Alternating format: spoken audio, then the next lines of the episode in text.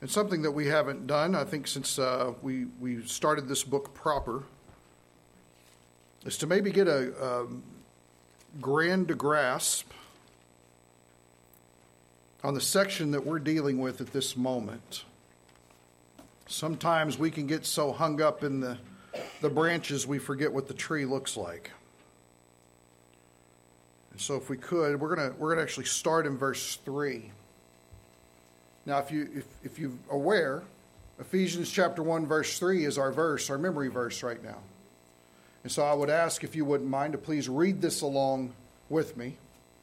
And then you can keep going to verse 4 if you want to, if you're extra ambitious or super spiritual today or fe- feeling freshly holy, I don't know. Uh, but anyway, uh, if, if you want to do that, that's great. Um, but I want to read verses 3 through 14 so we can get the big picture of what Paul wants to explain in these opening words. Let me turn on my microphone. That might be a bad thing. Nobody wants to be yelled at. Everybody knows I do that. So, here we go. Blessed be the God and Father. Okay, I feel like I'm by myself, guys. Come on here. Here we go again. Blessed be the God and Father of our Lord Jesus Christ, who has blessed us with every spiritual blessing in the heavenly places in Christ, uh, just Christ, just as he chose us in him before the foundation of the world, that we would be holy and blameless before him in love, he predestined us to adoption as sons through Jesus Christ to himself, according to the kind intention of his will, to the praise of the glory of his grace, which he freely bestowed on us in the beloved. In him we have redemption through his blood, the forgiveness of our trespasses according to the riches of his grace, which he lavished on us. In all wisdom and insight, he made known to us the mystery of his will, according to his kind intention, which he purposed in him, with a view to an administration suitable to the fullness of the times, that is, the summing up of all things in Christ, things in the heavens and things on the earth. In him also we have obtained an inheritance, having been predestined according to his purpose, who works all things after the counsel of his will. In him you also, after listening to the message of truth, the gospel of your salvation, have also believed. You were sealed in him with the Holy Spirit of promise, who is given as a pledge of our inheritance with a view to the redemption of God's own possession to the praise of his glory. Man, maybe if you see that on a grand scale, you understand why we might be going at a snail's pace. There's a lot there that is a collective of here is what God in Christ has done for you. That's a beautiful thing. So I wanted to think of an easy way for us to remember this. So I'm going to ask you a question How rich are you? Very rich, but there's a biblical answer for that, yes. Our answer is every spiritual blessing. Okay? And then I want to ask you the question where are your riches? Oh, you guys got that one, no problem. I love it. Let's try it. How rich are you? Okay.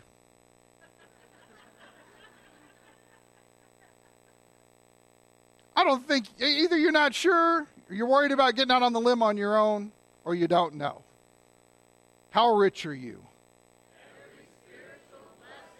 Every, one of them. Okay, where are they found? In Christ. In Christ, we have every spiritual blessing. Every spiritual blessing. Now, here's what we've seen so far. We have gone through verses 3 through 14, having read them, but we've paid particular attention to verses 3 through 6. We learn in verse 3 about our every spiritual blessing, and then we find that these blessings begin to be unfolded for us to have understanding. For those in Christ, they've been chosen to be holy and blameless in their love for one another. But not only that, God has also predestined the end of every person who is in Christ and giving them a special place as sons and daughters. He has placed them specifically.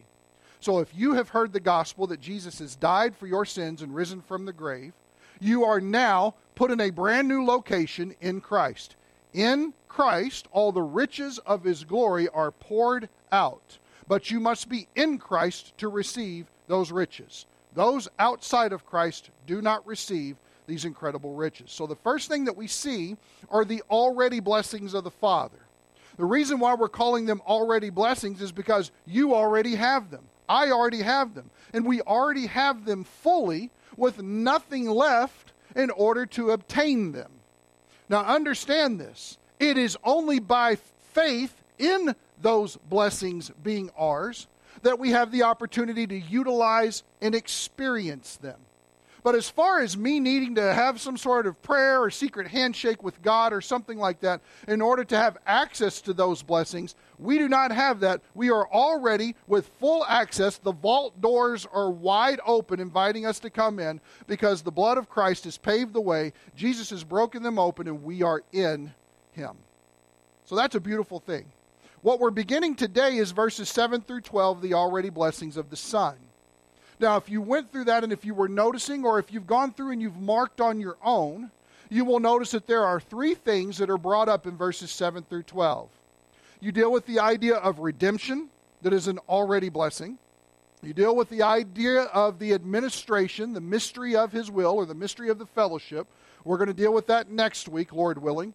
Uh, and you also deal with the idea of every believer has an inheritance. That's a blessing that you have in Christ. And so those are already blessings, those that are already ours in the Son. The last one, verses 13 and 14, deal with the already blessings of the Spirit, which have to do with the sealing of the Spirit, uh, which means that it's a permanent resident situation and is an excellent argument for the eternal security of the believer. But also, this deposit of the Holy Spirit within us is a promise that God will one day redeem that deposit out, which is our gathering up to Him to meet Him in the air, either through rapture or death, whichever one comes first. Is everybody good on that? And does anybody have any questions before we go forward? Because I would much rather we be in the know than not be in the know. Anybody at all? We good? You guys are so easy, please. No questions, just thumbs up. I love it. Here we go. In verse 7, we start with our location. Now, if you have the ability, if you're looking in your book or you're able to turn back, I think it is a page, or you got your Bible out and you're looking at that, you will notice that the end of 6, it says, To the praise of the glory of his grace. It's a great doxology of worship, which he freely bestowed. So he, he graced our faces off. That's how I would translate it. He just graced us and graced us and graced us. Okay? Notice, on us in the beloved. And that's a very unique term because Paul doesn't use that to describe Jesus anywhere else. In fact, outside of the Gospels, it's not really used at all in regards to Jesus. But noticing right from that, remember, there is no punctuation in what we just read, 3 through 14. It's one run on sentence. Paul was a smart guy, but he probably didn't go to grammar school. I don't know. But notice it moves here in him. So we have the beloved idea carries into the idea of in him, which has to do with the idea of your location. Our location is in Christ. I cannot say it enough. If you're reading the notes on the pastor's blog on our website, you're probably so sick of seeing the idea of in Christ, in Him, in the beloved over and over and over. But we have to get this. The reason why we have to get this is because when tension is high, when life is stressful, when we're feeling depressed, when we're down, we've got hopelessness that is onset, a myriad of emotions that we might experience at any time. Good grief, it is an amazing comfort to just kind of throw your arms out and just lean back on the Sealy bed that is in Christ. That's a wonderful thing. Because in Christ never goes anywhere. And if in Christ never goes anywhere and I'm in Christ, that means what? I don't go anywhere. I'm always secure in Him. That is always. It's an already blessing. It is an always reality. So in Him, we, PIP, right? Paul is including us, a personal inclusive pronoun. We, us and Paul, have, we're going to talk about this in a second. Here it is. Important word. This is the focus of our day redemption. When we talk about redemption, we are talking about blood. Make no mistake. In fact, it's very interesting to see in the previous verse that Paul talks about how these realities are possible through Jesus Christ, but here he boils it down to get even more specific about the importance of blood. So we deal with the idea of through his, Jesus's blood. There it is, redemption.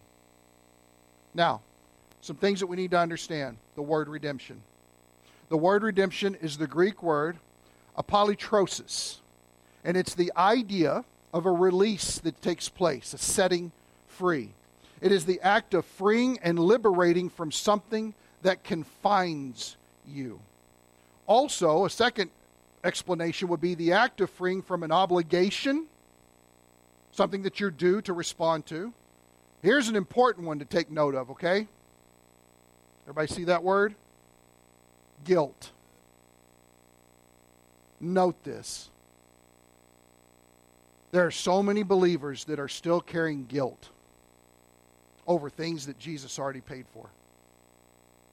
There are so many people whose backpack is full of burdensome weights that they have been experiencing for 20, 30, 40, 50 years and have never come to a understanding Given the words to it, yes. Subscribe to the thoughts of it, sure. But the idea that the blood of Jesus in redeeming us is the very act of setting us free, bursting bonds and chains of not just the sin debt, but it's also the guilt of sin or specific sins, and it's also a complete wiping away of the shame of sin. All of that was heaped upon him on the cross. He took that and he died for it. And when he said, It is finished, that means that's the final verdict on it. And yet, how often do we struggle with feelings of guilt and feelings of shame over situations? That usually happens when we lose sight of the blood.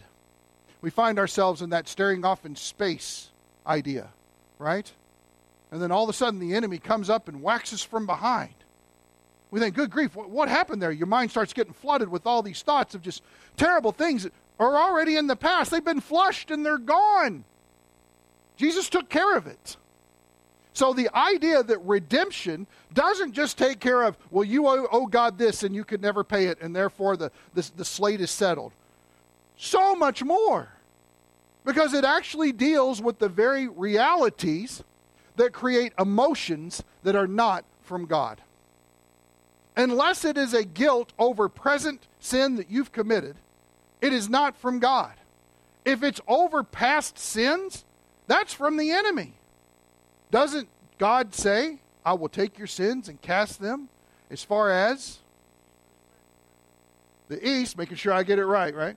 The east from the west. We know that, don't we? What's he really telling us there? Was he really worried about the compass at that moment? No. What was he worried about? He wants you to understand the magnitude of how much your sin doesn't matter to him anymore. We care about a lot of things that God doesn't care about anymore. We care about a lot of things that Jesus died for and already dealt with, and yet we still play around and still try to deal with them. We don't live in Christ. We are in Christ. That's the reality, and it's unshakable. But there is a concern about the idea of, well, yeah, I, am a believer in Christ. Where are your riches at? I'm in Christ. How many riches do you have? Every spiritual blessing. And you kind of want to. What's the problem? And I have to do that to myself. What's the problem, Jeremy? The problem is is I am not embracing the fact of what God says about me. I'm letting either a demonic suggestion, I'm letting the opinion of another person, I'm letting the influence of a social media site, I'm letting a radio personality, I'm letting other things have bearing on me And at the moment, I'm considering that their words carry more weight than the promises of God. Hopefully, that paints it in terms where we understand the absurdity of the situation. Who really has the influence on how we live and think and make choices? Is it the Lord Jesus? Notice it's freeing from an obligation, guilt, or punishment. It's pardon. It is a cancellation. And it's probably best understood in Romans chapter 3. If you would, take your Bible, turn with me there, please. Romans 3. I'm going to start verse 21. Real quick, I just want to say I'm really thankful that the elders called an earlier worship service, so I had an extra hour to preach. That's really great. Thanks, guys. I'm watching the clock, just kidding. Look at chapter 3, verse 21. This is what has just begun, what would be known as the justification section of Romans. To be justified means that because you have responded in faith when you've heard the gospel, and now that you're in Christ, God, in the halls of all eternity, past, present, and future, has judicially declared you with the banging of a righteous gavel as absolutely spotless in his sight. He does not see you apart from Christ. He can only see you in Christ. And if he sees you in Christ, then he is declaring you righteous. Now, understand this that doesn't mean that you are righteous and you don't ever do anything wrong again. That is the more Catholic mindset of how they view things. But that is not what the Bible teaches. The Bible teaches that God in Christ gives us a declaration of righteousness because now we're part and parcel of Him, never to be separated again. So, with that in mind, look at verse 21. But now, apart from the law. Now, remember, the law was about works, okay? The righteousness of God has been manifested, being witnessed by the law and the prophets. In other words, the Old Testament spoke that the righteousness of God was going to come about in a way apart from the Ten Commandments, the 613 commandments of the Old Testament. Verse 22 Even the righteousness of God through faith in who? Jesus Christ. Now, notice this. Jesus Christ, and I don't mean to say this as sounding demeaning in any way, Jesus Christ is the object of our faith. In other words, when we exercise faith, when we believe, when we are responding in faith, we are putting our trust in Him as the person of trust. The faith is the channel by which His righteousness is now brought into our stead. Does that make sense to everybody? So, in other words, apart from the law, apart from performing any works or keeping any sort of mandated things that God would say in the Old Testament for Israel, God has actually made the ability of righteousness to be available to you and me. And remember from last week, Jesus Christ, because he is God, has the same righteousness as God in this situation. So when we believe and his righteousness is now imparted to us, we now have God's righteousness. Isn't that cool? Okay, I seem to be the only person excited about it. Okay. I think it's great. So notice, even the righteousness of God through faith in Jesus Christ for all those who believe. There's the condition. Have you responded to the gospel? Have you heard that you're a sinner worthy of the lake of fire? That you have no way to save yourself whatsoever? You cannot be good enough, you cannot think good enough, and you cannot perform good enough works. You can't say enough good enough things. I say that right? Maybe. The idea is is that someone else needed to die for you and to take your place. And that's exactly what Jesus did. And in doing so, being sinless, he takes all your debt upon himself and he makes the final payment. Imagine getting that slip of paper in the mail mortgage, paid in full. You say, Hallelujah! Talk about revival. Out at your mailbox, right? This is so much more than that. So much more. Now, the righteousness of God is imparted to us, but it only comes one way and one way only only by Jesus Christ and only through faith in Him. That's it. So notice it says here, verse 23 For all have sinned, everyone, and fall short of the glory of God. That's the problem. Being justified, declared righteous, as a gift. Some of your translations will say, being declared righteous or justified freely by his grace. Some of your translations might say that. I think that's the New King James. Notice, as a gift, by his grace, the unmerited favor of God, through the, what's the word? Redemption. The setting free. The price that was paid that only Jesus could pay. The redemption, which is, here it is, in Christ Jesus. You cannot have the full extent of the redemption if you are not in Christ. Jesus Christ has died for sins, yes. You cannot experience that redemption unless you respond in faith. It is only by faith that you are now placed in Christ and the blessings flow. Notice this, verse 25. Whom God displayed publicly as a good. Know this word. We're going to deal with it here in a second. In relation to redemption, we deal with the idea of propitiation. We need to know this word. The propitiation in his blood through, there it is again, faith. Does everybody see the repetitious nature that Paul's getting at? You know why he did that? Because he knew somebody's going to mess it up. He knew somebody was like, Have you been a good person this week? Well, have you helped people? Jay, we know. You know? Well, if you come to Jesus, are you willing to give up this, this, and this? I remember asking a guy one time. We were trying out guitar players for a band. And we said, Man, we, we want you to play in our band. You're awesome. So we gave him the gospel. He believed in Christ, got saved. He said, Man, this is great. I can't help but to notice that you have one of the largest stacks of pornography I've ever seen in my life in your bedroom. Are you willing to give all that up? Was that necessary for him to go to heaven? No because that would be about him making it an exchange. Thanks for the blood, Jesus. Here's what I'll do for you. Should he give it up?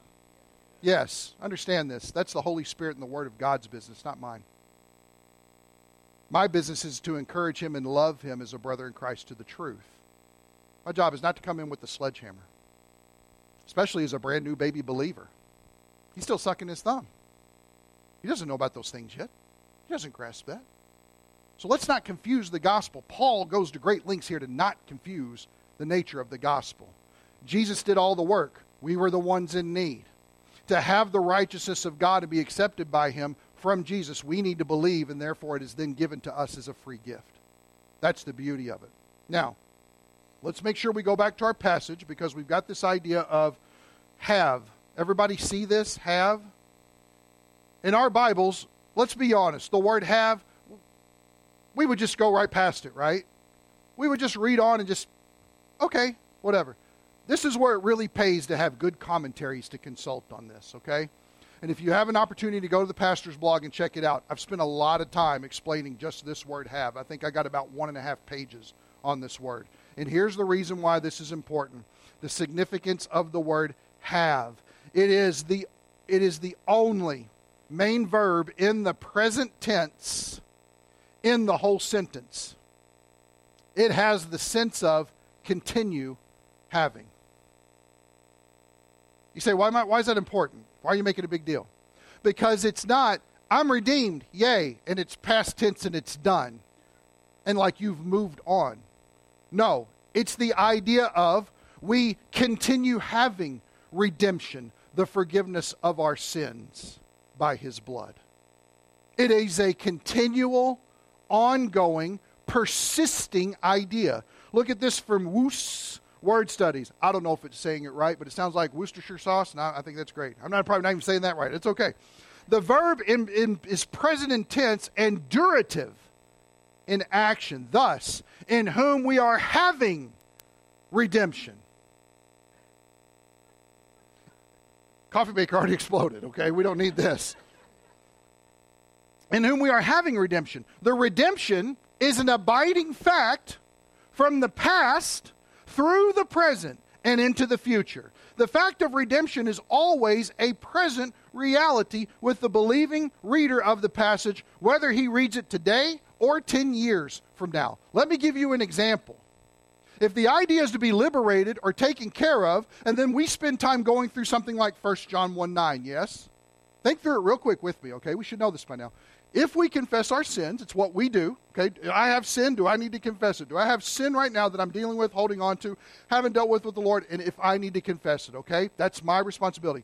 He is faithful and righteous to forgive us our sins and will cleanse us from all unrighteousness. You know what that means? The nook and cranny sins that you couldn't get out there.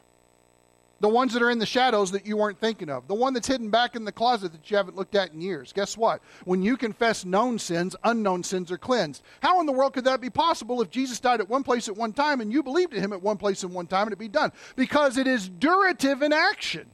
The redemption keeps on. Jesus, or let's say it this way Jesus' blood is always working for you if you want to work with it. Does that make sense? If you want to take advantage of the beauty of the blood, the blood is there to give you the advantage. The only thing that is keeping it from having cleansing effect in our life is our refusal to confess. Our refusal to take up a prayer like David's and say, Search me, O God, and know my heart. Try me.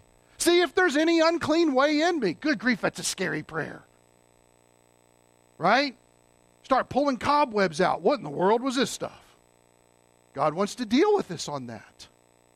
God wants to bring us to our knees on that. God wants us to have to lay our heads down in humility and say, I don't even know what I was thinking. Lord, your will be done. I don't even know what I was thinking there. It is the durative in action. It is present in its tense. It matters. So let me give you an idea here, just real quick. When we talk about three tenses of spiritual salvation, I know some of us have been through this, but it's been a while since we hit it, so I want to touch on it real quick. We're dealing with the idea that we have been saved from the penalty of sin. Declared righteous, eternal death is no longer a reality for the believer the moment you come to faith in Christ. It is instantaneous. So any fear of I might lose my salvation, I might be going to lake of fire because I committed this sin as a believer, it's not there. It doesn't exist. It's impossible.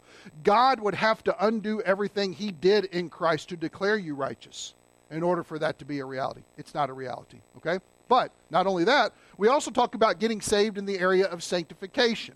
When we have read God's word, and we are now sensitive to the Holy Spirit because we're all fessed up, as Pastor Steve likes to say, we're all fessed up on our sin, we're much more receptive to the idea of the Holy Spirit leading us, convicting us in situations, how we need to help or not help in situations, what we need to be involved in and not be involved in, how we need to use our time, how we need to steward our finances, whatever in the world it might possibly be. Letting the Holy Spirit have his say. When that takes place and we begin making decisions according to God's word, we are being saved from the power of sin because our flesh wants to do everything that the Spirit does not. Remember, the Spirit lives inside of us, yes?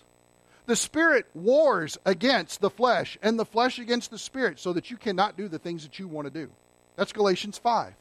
And so, what do we find? I have to make a decision as a believer in Christ. Do I believe what God's Word has told me about this area of my life? And if so, am I going to obey it? If I obey it, I am being saved from the power of sin because the sin nature within me wants to permit all kinds of unrighteousness to flow out of me. This is why in Romans chapter 6, Paul says, Do not let sin reign in your mortal bodies to obey its lusts. You're not under the law, you're under grace. Live under grace. Be set free from that stuff. But we also talk about the idea of glorification, being saved from the presence of sin. Isn't that going to be great?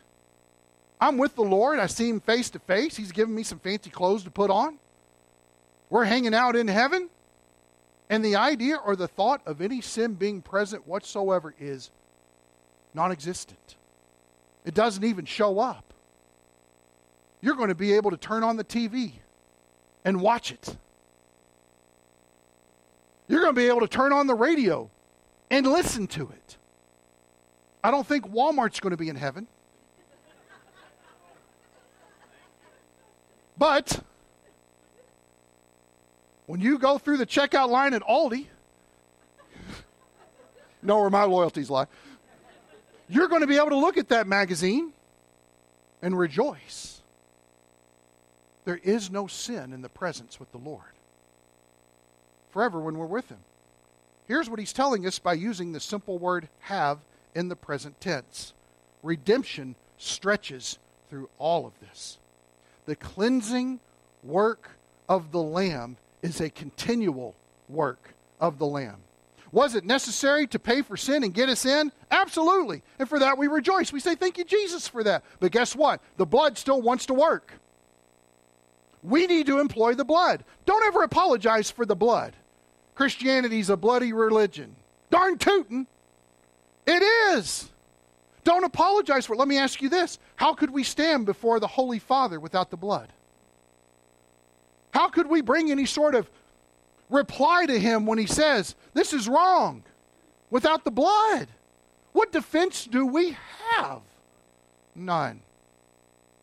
We have no cleansing. Now, I know none of you ladies do this, but sometimes some of us guys, we just forget to shower sometimes. Okay? I don't, I'm sorry. I don't mean to bring up a sensitive subject, but here it is. Sometimes we just don't bathe. How long you been wearing those clothes? I don't know. Right? That's usually how it goes. You know? Well, I, I made that on Wednesday. It's Friday and it's still on your shirt. Whatever. You know? Anyway. I look over at my wife, make sure I'm okay. But what kind of relationship does that foster? Not a good one, barely a tolerable one, yes? Now think about that on the scope of eternity with the Lord. The blood is the continual offering of the Christian to come take a bath. It is the washing of the entire self, like the Levitical priest had to do when they took up office in the first place and put on the robes for the first time. They took a complete bath of themselves. But then after that, they would only wash the hands in the basin and deal with that. Why? Because the first time speaks of our entrance into Christ and the regeneration that takes place with the Spirit, the complete cleansing of ourselves. But as we go throughout our day and we need to bring this idea of confession, we have need to cleanse the parts of ourself. That's what the confession of the sin is. What makes that effective in the halls of heaven? It's only the blood of Christ that does it. It's only the blood. So here, the idea of redemption. Let's think along these lines. Maybe this will help. I worked really hard on this PowerPoint. Enjoy it. Here we go. We got to think of redemption in two separate ways that lends itself. The first one we've seen is the idea of propitiation. Huge $5 word, you'll definitely win at Scrabble with it. Propitiation. Turn away is the idea, or it also has the idea of satisfying, to be satisfactory in some way. And this is dealing with the idea of God's attitude toward sin that we've committed, our sin issue. The death of Christ satisfies the wrath of God towards our multiple offenses against Him. God hates sin, but He loves you. That's the dilemma. And He understands that the solution is not found in ourselves. He also understands that there's a requirement of blood in order for sin to be dealt with properly. And so this is where the offended gives of themselves to make the relationship possible. Jesus Christ is the propitiation. He is the one who turns away and satisfies the wrath of God against sin, which means that sin is no longer an issue. In fact, if you want something that will really boggle your brain, 1 John 2 2, He is the propitiation, the means of turning away and the satisfaction for our sins, and not for our sins only, but for the sins of the entire world. Do you recognize that judicially speaking, God holds no sin against the world, believer or unbeliever? That's a profound thought. That's exactly what 1 John 2 2 says. In fact, when you look at the great white throne judgment, you find out that the issue is not sin that those who don't have the Lord are having to deal with. It's the fact that the, all they have to deal with is their works in this life because they don't have any eternal life. They don't have God's life in them. But you never see the issue of sins brought up. Why is that? Because Jesus already paid for them all the only thing that was keeping them from experiencing the riches in Christ was their unbelief. That's it. And that's the only thing. That's a sobering proposition. I hope that encourages you for evangelism. We're having an evangelism class. Did I tell you guys about that? 25th, sign up. The sheet's already full. Turn it over. Write down. I love it. It's great. This should strengthen our evangelism. Jesus has already dealt with the issue of sins for these people. The only thing that's keeping them is from unbelief, appropriating that by faith. The channel of faith needs to be present so that the object of righteousness can be imparted to them. That's what Jesus did for them. Man, fantastic. Not only that, arrow number two, man, you talk about taking, I don't even, is that lined up well? Is that lined up perfectly? It's not. It is in your eyes. Everybody do this, you're fine, okay? This is a good word expiation. Expiation. Good word. Know it. Start using it. They're good, solid words that we need to become familiar with and start using often. It means covering, or even could mean removal, expiation. Our sins, guilt, and shame are gone. They're gone. They're not, they don't exist anymore. Well, what about? Nope. Well, how about no? Well, it could be. Nuh Nada, zero, zilch. It's not. Guilt, shame, sins, gone. We've not only been covered by the blood, we've been cleansed by the blood. It doesn't just have an overflowing, drowning out effect. Water level rises out here when you cross the bridge, right? And you see the little sand barges that are out there, they go under. Water level's up. Doesn't take long for it to not rain or not have snow. They begin coming down. You start to see those pieces of land come up. Guess what? In the blood of Christ, the land never comes to the surface. It's not there. It got covered completely and washed away totally. It doesn't exist anymore. All God sees is the blood. The blood.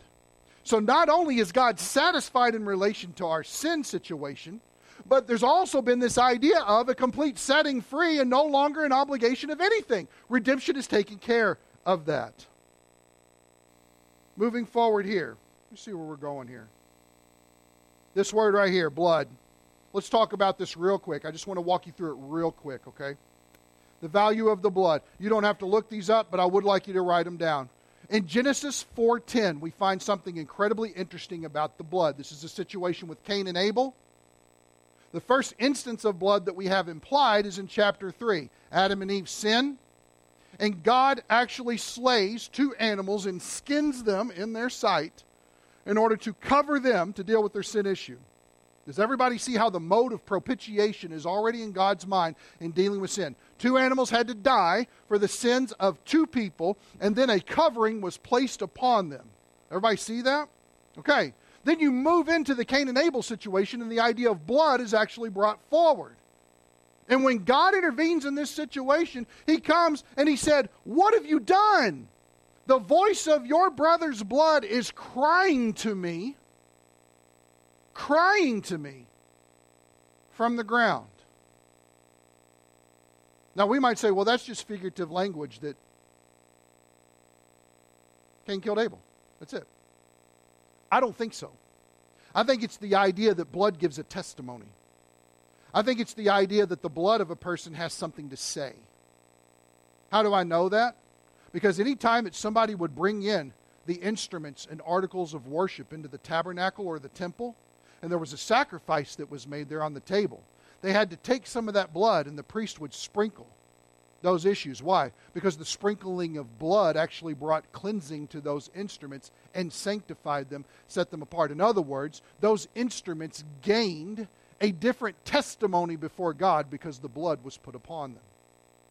Not only that, but look at this Genesis 9 3 and 4. Noah comes off the ark. Whoo, that was a big ride. Okay? And now that he's off there, the first thing that he wants to do is sacrifice and worship to the Lord. And look what it says here Every moving thing that lives shall be food for you. See, before that, they were all vegetarians, they were all herbivores. Right? You've never been so thankful for pork barbecue in your life right now. I'm serious. I read that and I'm just like, I just don't know how it worked. Now, every, anything that moves, you can now eat. Wow, okay, that's cool. And as I gave the green plants, I give you everything. But you shall not eat the flesh with its life. And look at this that is its blood. What does that mean? Not only does the blood have a testimony of its own, but the blood is the life of a person. The blood is sacred to God. When you deal with the blood, you're dealing with life itself. Everybody understand why this requirement of life of the shedding of blood is important because of our sins? Do you realize that only one of your sins requires one life? Think about the magnitude of sin throughout a week. Think about why we need the constant cleansing and washing of the blood. This is why we need to be coming in confession. You don't, sins will pile up quick. We ended up messing up that familial relationship with God when we've been judicially accepted with Him. That's experiencing no fellowship with Him. Sometimes we wonder why we walk around clueless in life. How I get along with God? Let's confess some sin and let's let the blood do the work that it's promised to do. The blood is the life. Look at this also, dealing in Leviticus chapter 10.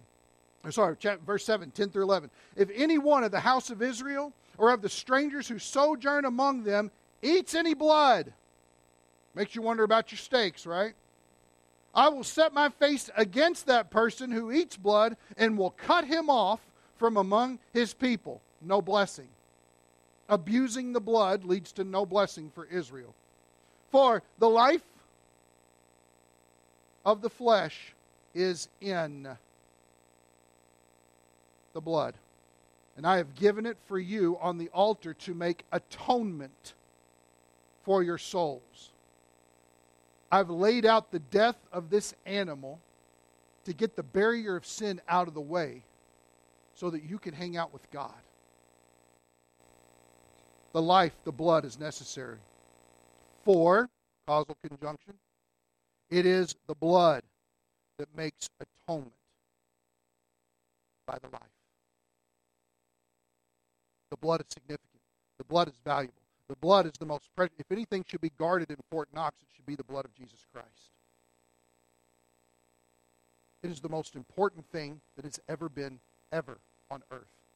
There has been no greater element at any time. It is only the blood of Jesus that sets a person free.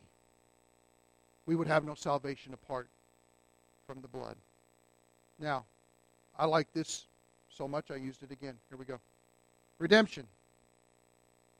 When we deal with the idea of propitiation, turns away and satisfies, take your Bibles and turn to Leviticus 16. Oh, that's right. I said Leviticus. Here we go. Leviticus 16. Study Leviticus 16. Jesus Christ is overflowing in Leviticus 16 because in Leviticus 16 we're dealing with the Day of Atonement only happened once a year. The high priest had to have a special washing and special garb in order to go in and take the blood of a spotless lamb to bring into the presence of God. But that's not all that took place in that moment.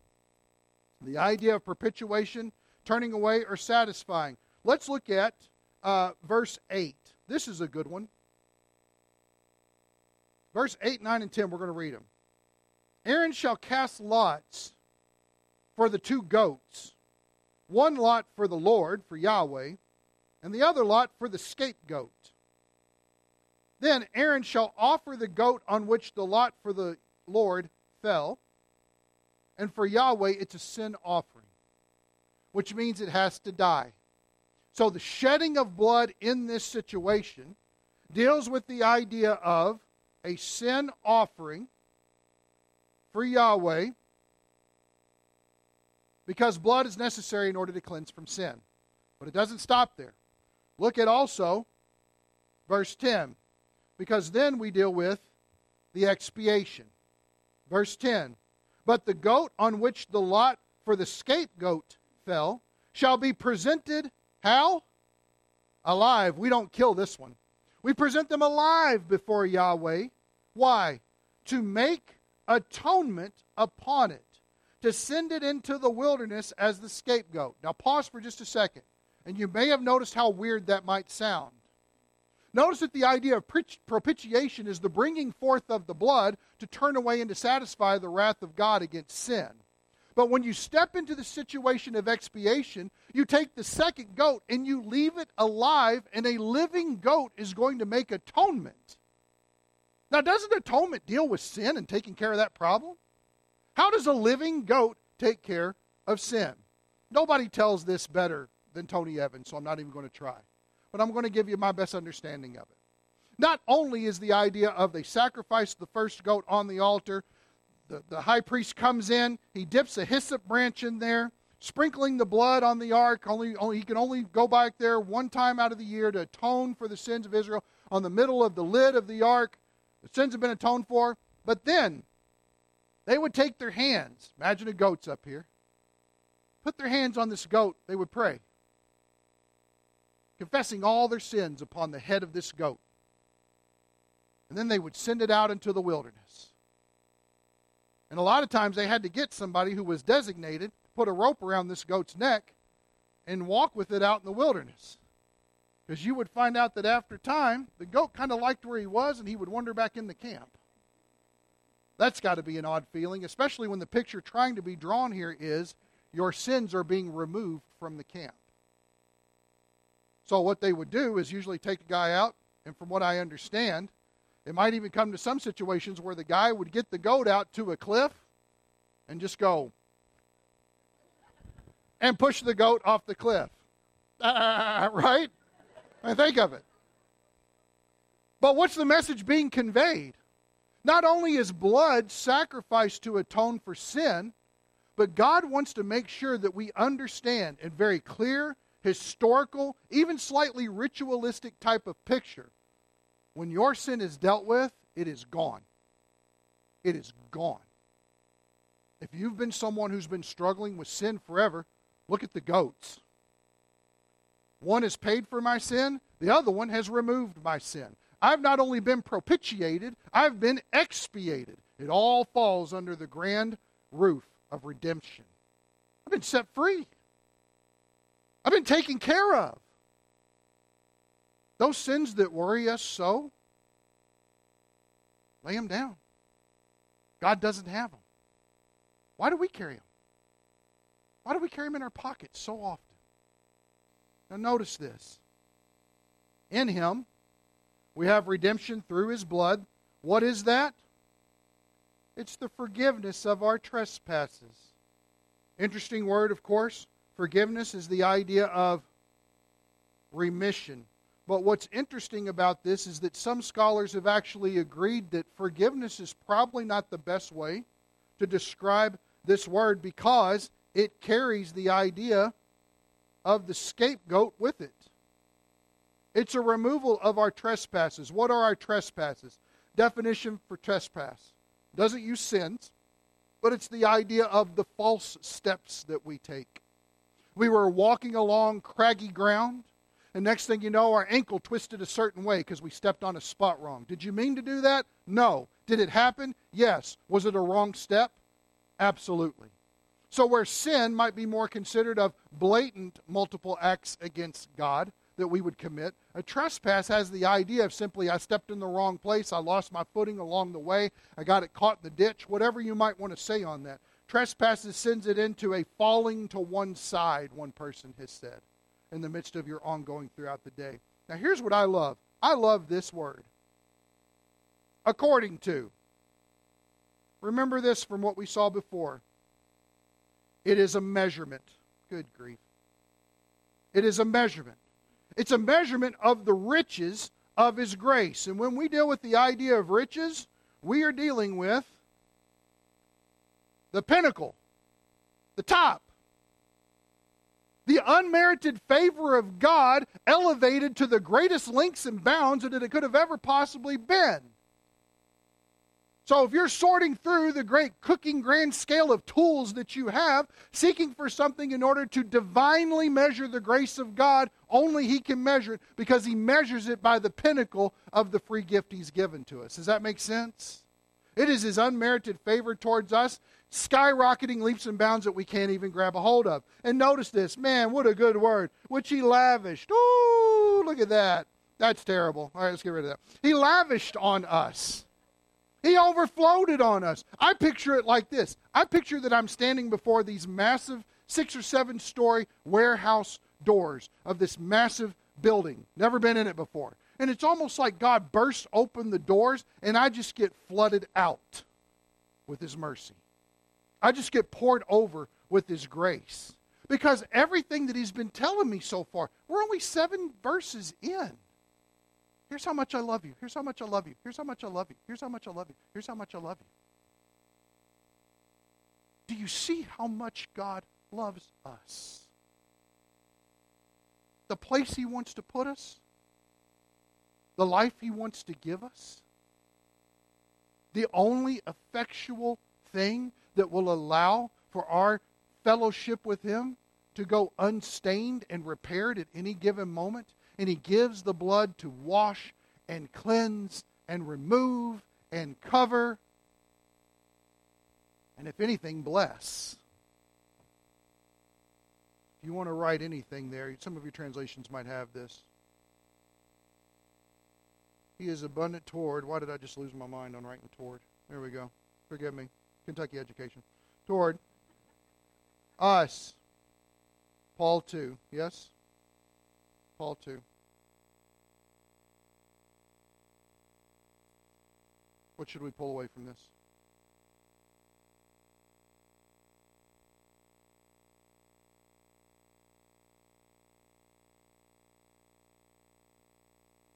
Stop and think, guys.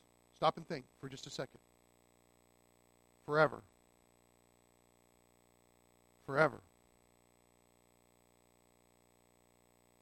God's not holding a grudge. God doesn't hate you. God does not have ill will in his plan. He's not looking to sabotage you with his blessings. He's not underhanded. He's not dirty. He's not crooked. He's not malicious. He's not waiting around the corner with the billy club as soon as they get out of step. Man, whack! I think that's the reason why trespasses is used particularly. How many times do we misstep?